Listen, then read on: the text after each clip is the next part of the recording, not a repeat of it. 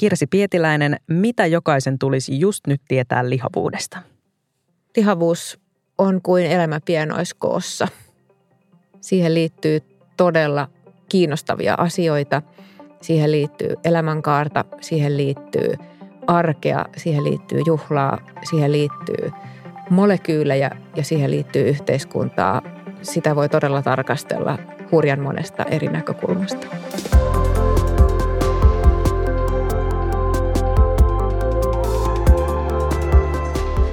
Kuuntelet Utelias mieli-podcastia, joka puhuu tieteestä tunteella.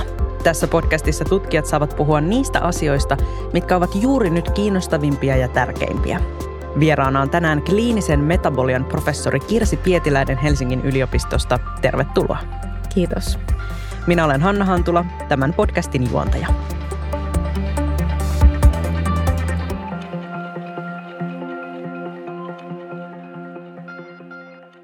Kirsi, kertoisitko, että mitä on kliininen metabolia ja miten sitä tutkitaan?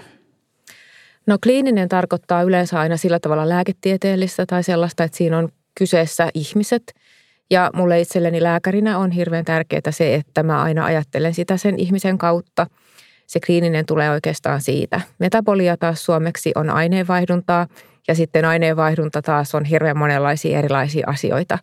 Ihmiset monesti ajattelee sitä aineenvaihduntaa niin, että mulla on vaikka huono aineenvaihdunta tai mulla on hyvä aineenvaihdunta, mutta oikeastaan se aineenvaihdunta on sellaista, mitä tapahtuu elimistössä ja mitä tapahtuu soluissa kaiken aikaa. Me käsitellään, meidän solut ja meidän kudokset käsittelee koko ajan erilaisia viestejä. Ja, ja sitten tällä tavalla niin kuin lihavuusprofessorin näkövinkkelistä, niin se aineenvaihdunta monesti tarkoittaa niin kuin esimerkiksi ravintoaineiden käsittelyyn liittyvää aineenvaihduntaa – ja sitten siihen liittyy myös niin kuin sokeriaineenvaihdunta, rasva-aineenvaihdunta ja, ja verenpaine ja tämän tyyppiset asiat. Että niin kuin aineenvaihdunta, niin se voi olla aika monia erilaisia asioita, mutta nimenomaan sieltä ihmisen toiminnan, ihmisen fysiologian ymmärtämisen kautta, niin siltä mä itse miellän sen tittelini.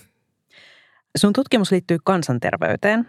Ajatteletko, että jokaisella ihmisellä olisi velvollisuus edistää terveyttään kansanterveyden näkökulmasta yhteiseksi hyväksi? Mä en niin hirveästi haluaisi niin kuin vastuuttaa yksilöitä. Toki semmoisista arjen valinnoista ja sellaisista, jokaisella on siihen oma määräysvaltansa.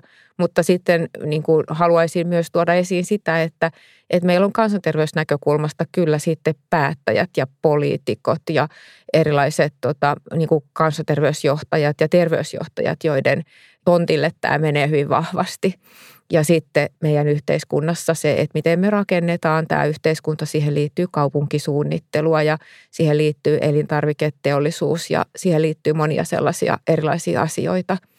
Että ehkä se kansanterveys isossa näkökulmassa vastuullisesti olisi niin kuin niillä päättäjillä, jotka rakentaa meille tätä ympäristöä, missä me eletään ja sitten sieltä voimavarojensa mukaan jokainen ottaa sen oman osuutensa siitä terveytensä edistämisen yrittämisestä. Niin sä oot aika monessa haastattelussa puhunutkin lihavuudesta tosi lempeään sävyyn ilman mitään syyllistämistä, mitä siihen monesti liittyy. Onko tämä ollut ihan tietoinen valinta, että tämä on sun linja?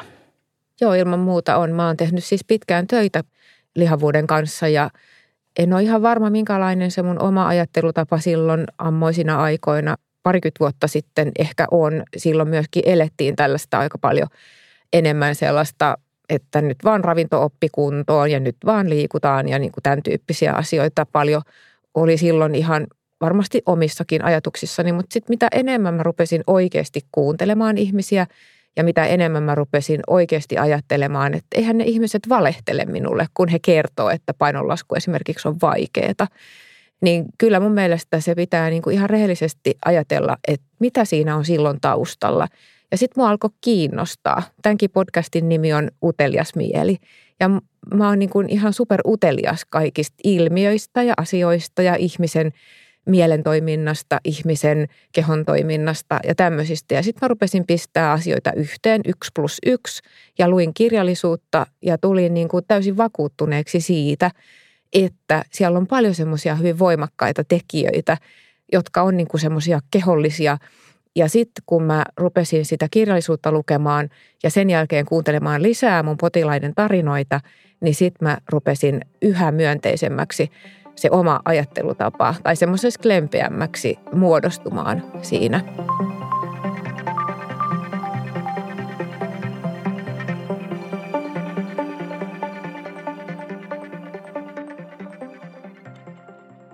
Tässä podcastissa tutkijat saavat puhua siitä, mikä heistä on oikeasti juuri nyt tärkeää. Tänään studiossa mun kanssa on kliinisen metabolian professori Kirsi Pietiläinen. Me puhutaan tänään painosta, laihduttamisesta ja laihdutuskulttuurista ja lihomisen biologiasta. Mitkä asiat vaikuttaa painoon, kuinka paljon lihomiseen tai laittumiseen oikeasti voi itse vaikuttaa. Miten sä Kirsi näet nämä kysymykset? Lähtökohta on tietysti se, että meille annetaan näissä syntymän arpajaisissa kullekin se oma genomi. Ja se määrittelee ihan jonkin verrankin varmasti niin kuin painoon liittyviä asioita. Esimerkiksi me ollaan tehty kaksostutkimuksia tässä tuota suomalaisessa kaksosaineistossa, professori Jaakko Kapri on keräämässä aineistossa. Ja siinä on tutkittu identtisiä kaksosia ja epäidenttisiä kaksosia.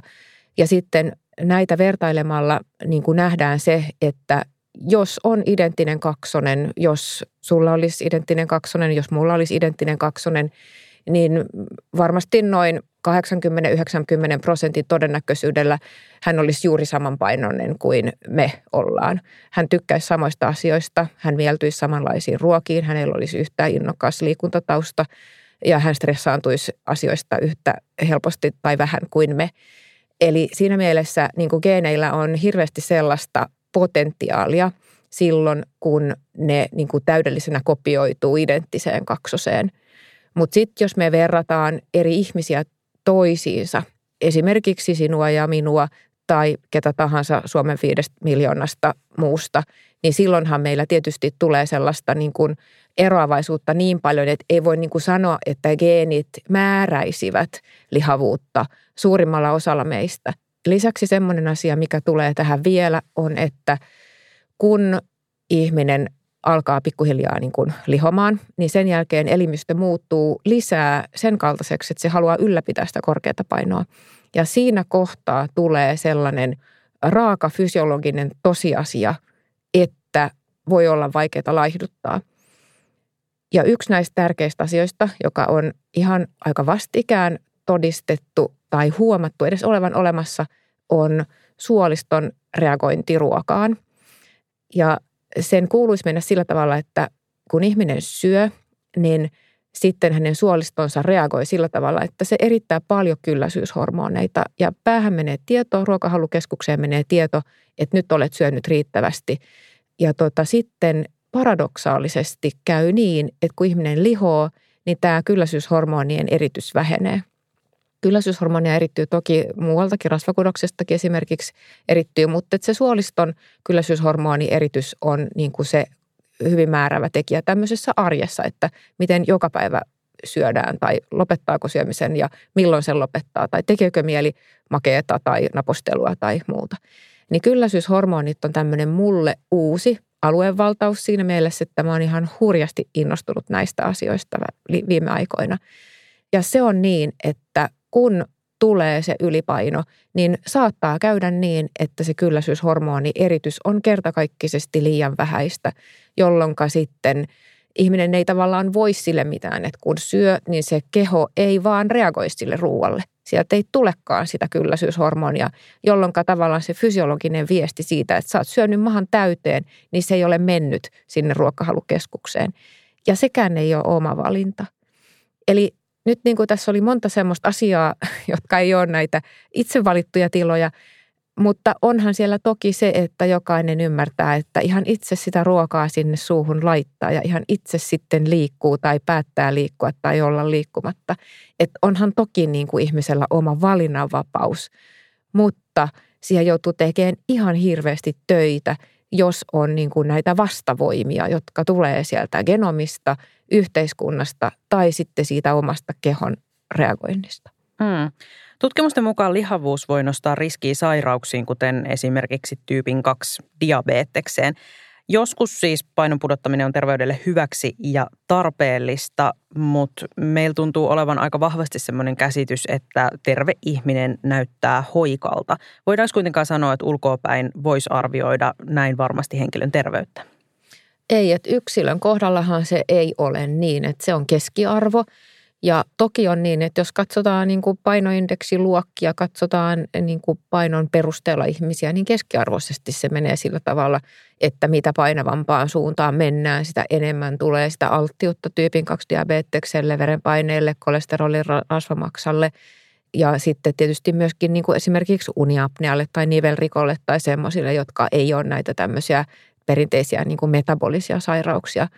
Mutta sitten otetaan yksi ihminen sieltä laihasta päästä. Hänellä on tyypin 2 diabetes. Otetaan yksi ihminen sieltä aivan niin kuin todella raskaasta päästä, niin hänellä ei ole mitään sokeriaineenvaihdunnan häiriötä. Eli sillä tavalla sitä ei voi niin kuin katsoa ulkoota päin. Ja ehkä tässä tulee sitten se just esiin, että myöskään siitä niin kuin ulkonäöstä ei voi tehdä päätelmiä siitä terveydentilasta, joka on tärkeä asia muistaa – kun just lihavuuteen liittyy paljon sitä, tämä on just sitä osa sitä lihavuusstigmaa, että ajatellaan, että, että kaikilla lihavilla on kohonnut riski erilaisiin asioihin. Hmm. No usein kuulee sellaista käsitettä käytettävän esimerkiksi naistenlehtien sivuilla kuin ihannepaino. Onko semmoista olemassa lääketieteellisestä näkökulmasta? Varmaan se on hyvin yksilöllinen asia. Se saattaa olla, että sellainen on, mutta se ei ole kategorisoitavissa sillä tavalla, että se olisi kaikilla esimerkiksi painoindeksi alle 25, jota niin kuin nyt tämmöisessä superyksinkertaisessa mielessä useinkin käytetään. Ja onko se ihannepaino sitten tämmöisessä terveysmielessä, onko se sitä verensokeriasiaa, onko se sitä, että voi hyvin, onko se sitä, että siinä painossa ei tarvitse erityisesti kamppailla. Eli jos vaikka – ajatellaan, että, että olisi vaikka, mitattaisi vaikka verensokeria ja se on sitä matalampi, mitä matalampi paino on, mutta sitten kun mennään sinne niin kuin liian laihaan päähän niin sanotusti, tai vaikka ei mennä laihuuden puolelle, vaan sinne normaalipainon niin kuin alemmille rajoille, niin sitten siitä tulee niin kuin hirvittävän vaikeaa siitä painon kanssa kamppailusta. Ja sen jälkeen se ei ole todellakaan enää ihannetila, että sitä joutuu kammottavasti kärvistelemään ja ruoskimaan itseään ja siitä saa vaikkapa häiriintyneen syömiskäyttäytymismallin siihen sitten, kun on liikaa joutuu ponnistelemaan.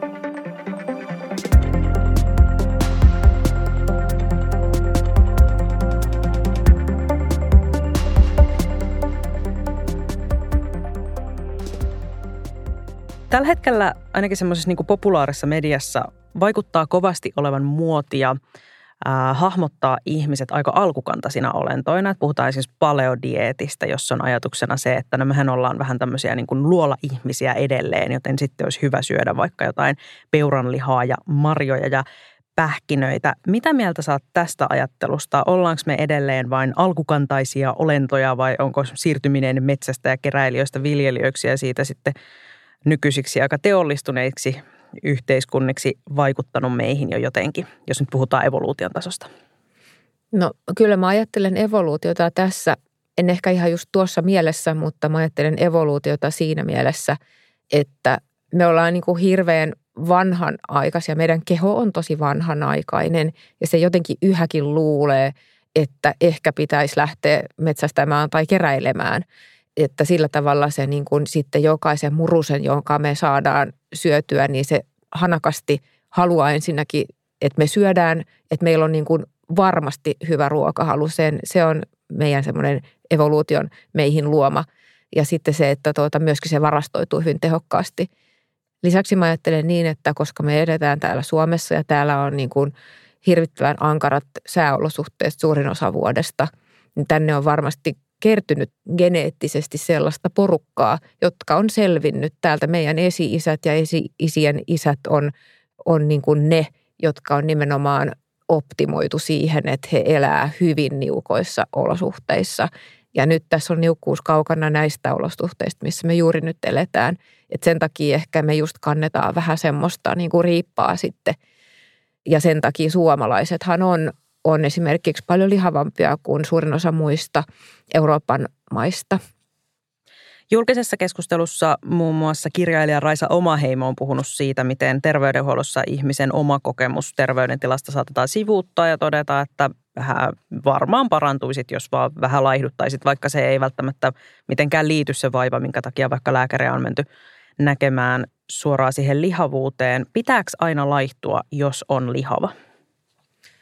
Joo, no tämä on hirveän tärkeä keskustelun aihe ja tässäkin mun mielestä nyt täytyy niin kuin jälleen kerran ottaa semmoinen lempeä ote siihen asiaan, että meidän täytyy niin kuin ymmärtää se, että, että tämän tyyppinen lihavuusstigma, jota Raisa Omaheimo tuossa kirjassaan tuo esiin, niin meidän on niin kuin ihan välttämätöntä päästä eroon siitä. Eli se ei vie ketään eteenpäin, että syyllistetään ihmisiä tai ruoskitaan heitä tai, tai annetaan heille huonompaa terveydenhuoltoa tai ajatellaan, että kaikki sairaudet, jotka ihmisellä on, niin ne vääjäämättä aina parantuisi, kun ihminen vaan laihduttaisi. Tai että se laihduttaminen olisi niin helppoa, että kun syöt vaan vähemmän ja liikut enemmän. Niin kaikesta tästä olisi mun mielestä ihan välttämätöntä päästä eroon.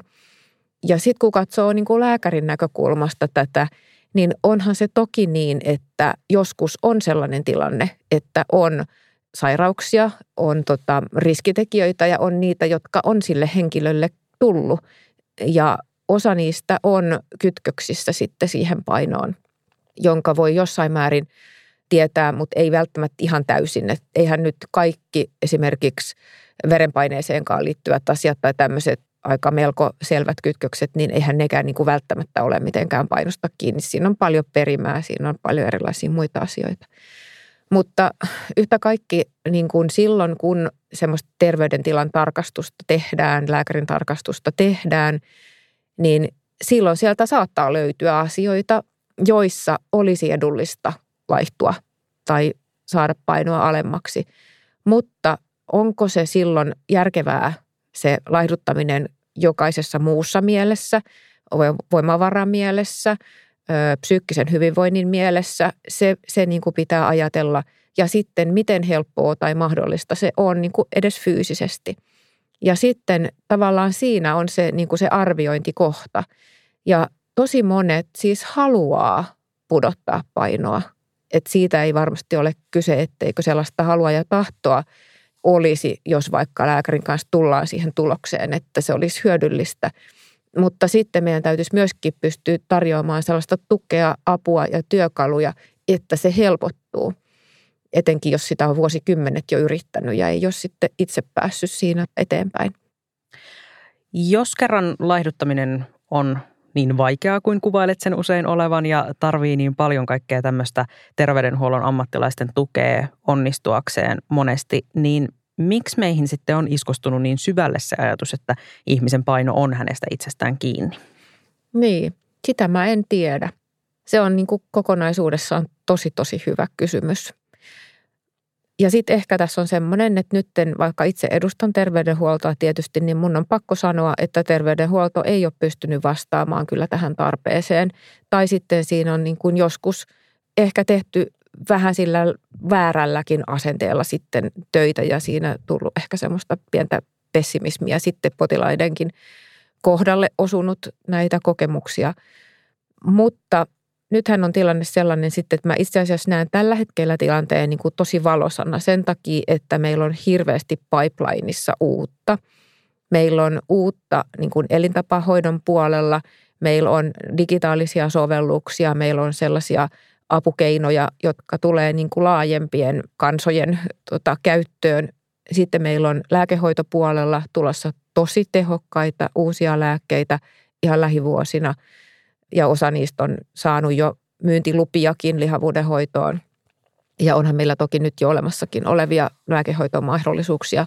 Ja sitten tietysti myöskin sitä lihavuusleikkausta tosiaan joissakin tapauksissa sitten, sitten käytetään ja nekin luvut on koko ajan pikkusen kasvaneet Suomessa. Että sillä tavalla, sillä tavalla tota, niin kyllä mä näen, että tätä pystyy niin kuin viemään eteenpäin ja lihavuuden hoitoa pystyy viemään hyvin eteenpäin yhdessä kehopositiivisuuden kanssa. että se kehopositiivisuus on hyvä asia ja sitä pystyy rakentamaan niin, että joskus se tarkoittaa jopa lihavuuden hoidon niin kuin eteenpäin viemistä. Joskus se ei tarkoita sitä ollenkaan, että niin kuin kehon painolle sinänsä pitäisi tehdä mitään. Eli tavallaan niin kuin tässä moni, monisyisessä kentässä me eletään, mutta mä silti uskon, että meillä on justiin paljonkin uutta hyvää saavutettavissa, kun me otetaan näitä oppeja käyttöön. Täytyy sanoa, että musta kuulostaa tosi yllättävältä, kun lääkäri sanoo, että aina lihavuudelle ei tarvitse tehdä yhtään mitään. Se varmaan johtuu siitä, että painoon liittyy niin paljon negatiivisia mielikuvia, jotka elää tosi syvällä. Esimerkiksi Raisa Omaheimo kirjoittaa kirjassaan ratkaisuja läskeille, että sanaan läski liitetään sellaisia mielikuvia kuin laiskuus, tyhmyys tai itsekurin puute. Miten tällaisesta ajattelusta oikein voisi päästä irti? Mä luulen, että medialla on tosi suuri rooli tässä. Sosiaalisella medialla on tosi suuri rooli tässä. Että meidän täytyisi jotenkin saada, ehkä meidän täytyisi just keskustella tämän tyyppisten osaajien kanssa kuin Raisa Oma Heimo tai, tai muiden näiden aktivistien kanssa, jotka tietäisi, että miten sitä tehdään. Nythän itse asiassa on niin, että, että tota, Suomessa on tämmöinen varsin iso lihavuuden stigmaan ja sen hälventämiseen – tähtäävä hanke, jonka tuloksia saadaan tai suunnitelmaa siitä, että miten sitä tehtäisiin, niin saadaan ihan pian. Niin kuullaan, mitä asiantuntijat siellä ovat sitten miettineet, mutta, mutta kyllä sitä pitää niin kuin tehdä laajalla rintamalla. Mitä sä sitten taas terveydenhuollosta, että pitäisikö esimerkiksi lääkärien olla jotenkin tietoisempia siitä, että heilläkin saattaa olla tähän asiaan liittyviä ennakkoluuloja? Joo, ihan varmasti kyllä pitää. Sitten itse tunnen paljon sellaisia lääkäreitä, jotka on hirveän valveutuneita ja tosi niin kuin semmoisella positiivisella asenteella varustettuja. Ja sitten heidän keskuudessaan taas tulee sitten ehkä sitä toista äärilaitaa, että joskus vähän niin kuin pelätään jopa ottaa sitä lihavuutta puheeksi. Ja koetaan, että kun nyt en haluaisi astua tälle aralle alueelle, että me paljon pohditaan keskenämmekin sitä sitten, että miten me tehdään se sillä tavalla myönteisessä ja kannustavassa hengessä sillä tavalla niin kuin sopivalla intensiteetillä, riittävän topakasti, riittävän hyvällä tuella varustettuna, mutta että sillä tavalla, että ei niin kuin missään kohdassa mennä semmoisella väärällä näkövinkkelillä siihen asiaan.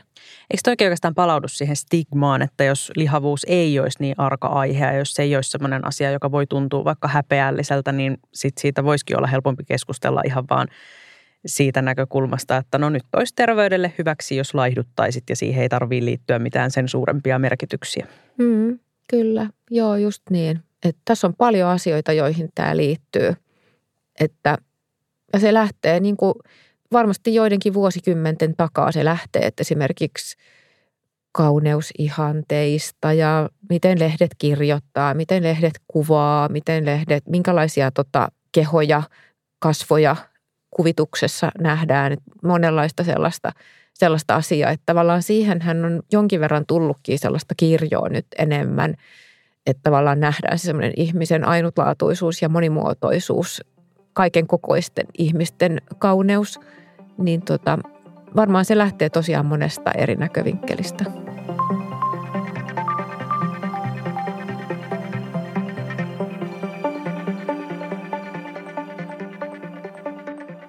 Terveyden mittarina käytetään tosi usein painoindeksiä, eli pituuden ja painon suhdetta, ja varmaan valtaosa suomalaisista on kohdannut nämä mittaukset vähintäänkin kouluterveydenhuollossa.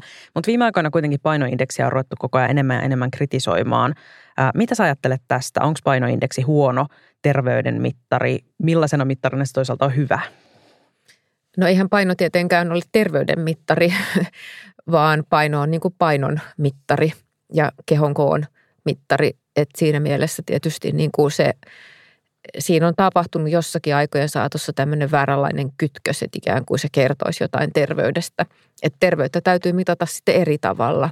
Siihen voi olla erilaisia mittauksia lähtien labra-arvoista, verenpaineesta ja sitten tota, ehkä kuvantamisesta tai sitten jostakin niin kuin vaikkapa kyselylomakkeista, elämänlaadusta, hyvinvoinnista, psyyken puolella – haastatteluista, tämän tyyppisistä terveyskartoituksista.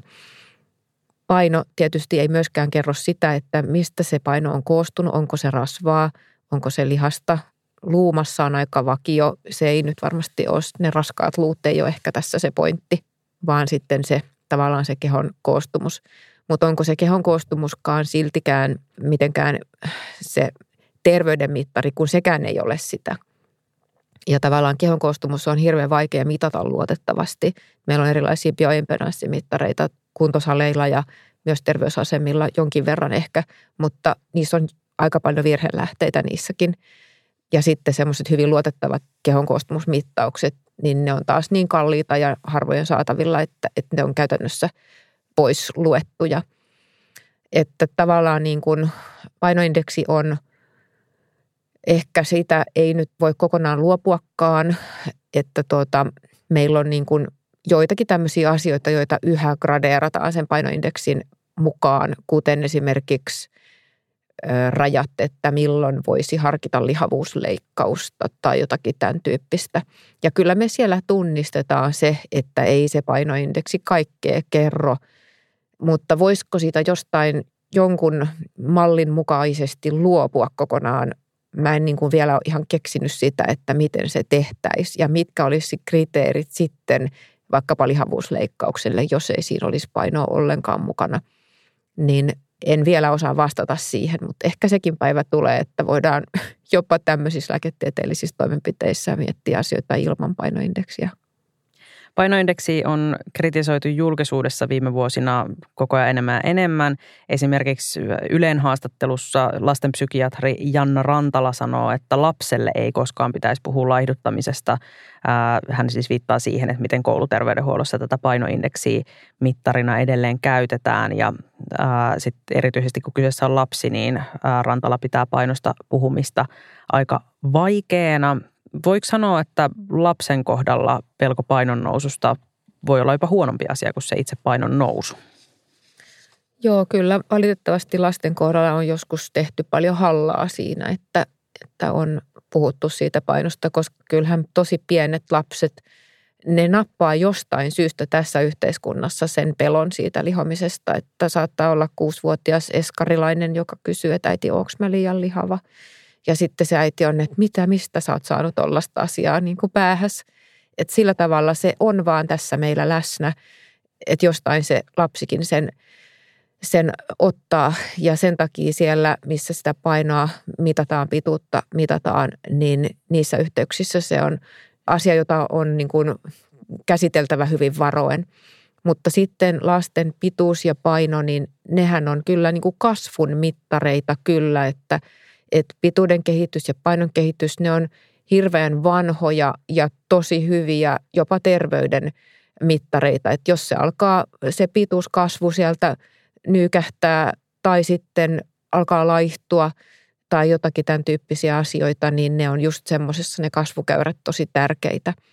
Ja sitten myöskin niin kun no lihominen on varmasti se kaikista yleisin kuitenkin lapsillakin se tavallaan se kasvukäyrän ehkä poikkeama siitä sitten niin lastenlääkärit osaa tähän hirveän paljon paremmin vastata kuin minä, mutta luultavasti siinä on hyvin keskeisessä osassa se semmoinen vanhempien kanssa keskustelu, lapset semmoisesta laihduttamispuheesta, niin olisi jätettävä kokonaan ihan varjoonkin, ettei heidän kuullen mitään tällaisia asioita esitetä, koska siitä niin kuin lapsella itsellään on joskus vähän vaatimattomat keinot käsitellä sitä asiaa psyykkisesti vaatimattomat ja sitten myöskin noin niin kuin käytännön tasolla, ettei se sitten niin kuin nyrjähdä sinne minnekään syömishäiriöiden puolelle.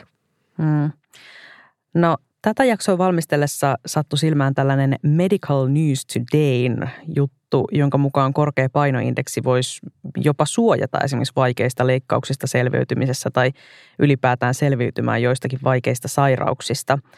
Kuinka todennäköisenä pidät tätä? Ajatteletko, että lihavuudessa voi olla jopa jotain hyviä puolia terveyden kannalta? No näitä jonkin verran on näitä obesity paradox-tyyppisiä ajattelutapoja. Mulla on varsin kehno tuntemus kirjallisuudesta tältä osin niin, että mä niin kuin oikeasti pystyisin sanomaan, että milloin se olisi ehdottoman hyödyllistä. Että tota, en, en ehkä uskalla lähteä spekuloimaan sitten hirveän tarkasti, mutta, Mutta varmasti on niin, että esimerkiksi jos puhutaan ikääntyneistä ihmisistä, joilla olisi sitten vaarana vaikkapa laihtuminen ja lihaskato ja tämän tyyppiset asiat, niin, niin siinä justi ajatellaan niin, että siinä halutaankin tavallaan, että se kehon paino olisi vähän korkeampi, jotta se ei ainakaan mene semmoiselle liiallisen laihtumisen puolelle. Hmm. Lihavuus on semmoinen aihe, johon liittyy todellisia terveysriskejä, mutta sitten siihen toisaalta liittyy tosi paljon negatiivista puhetta ja syyllistämistä, jotka aiheuttaa sitten esimerkiksi psyykkistä kärsimystä ihmisille. Mitä sä ajattelet, mikä on kokonaisuudessaan hyvä tapa puhua painosta just nyt? Paino ehkä sanana ajatellaan nykyisin, että onko siitä välttämätöntä puhua niin kuin ollenkaan. Varmasti sellaisessa yleisessä keskustelussa ehkä – mediassa, ehkä tällä tavalla niin kuin ihmisten kesken, niin ei se ole kauhean relevanttia mun mielestä puhua painosta. Ja sitten jos ajatellaan lääkärin vastaanotolla, mitä tietysti itse teen sillä tavalla päivittäin, niin että se on itselle semmoinen niin kuin tuttu ympäristö. Niin mun mielestä se on toisaalta niin kuin aika luonteva asia siellä puhua siitä. Ei välttämättä painosta, mutta semmoisesta niin kuin kokonaisterveydestä.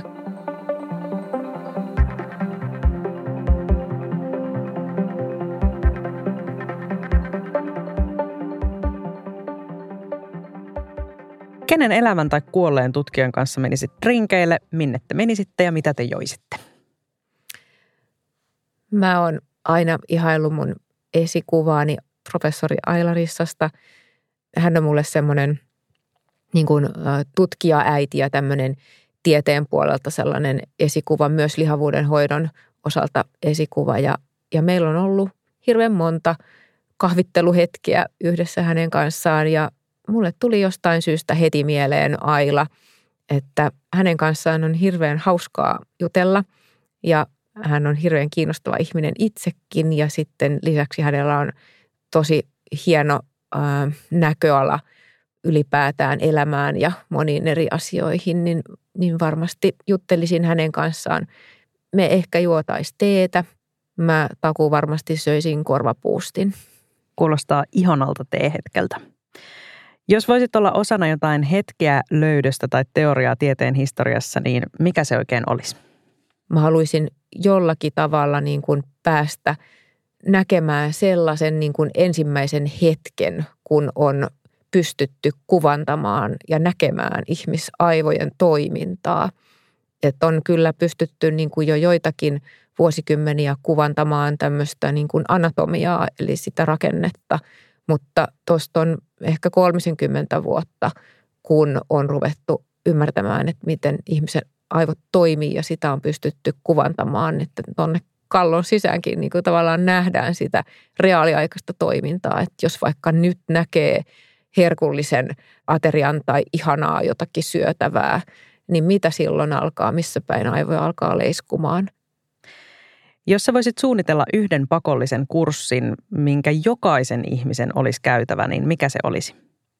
Mä luulen, että iso osa ihmisistä, jos tietäisi, että miten se keho toimii ja mitkä kaikki ärsykkeet tässä ympäristössä on niitä, joihin meidän keho niin kuin tavallaan vastaa. Jos me pystyttäisiin sitä semmoista tietynlaista valistamista tekemään ihmisille, niin aika moni varmasti niin kuin rupeisi ajattelemaan sitä omaa arkeaankin vähän eri tavalla.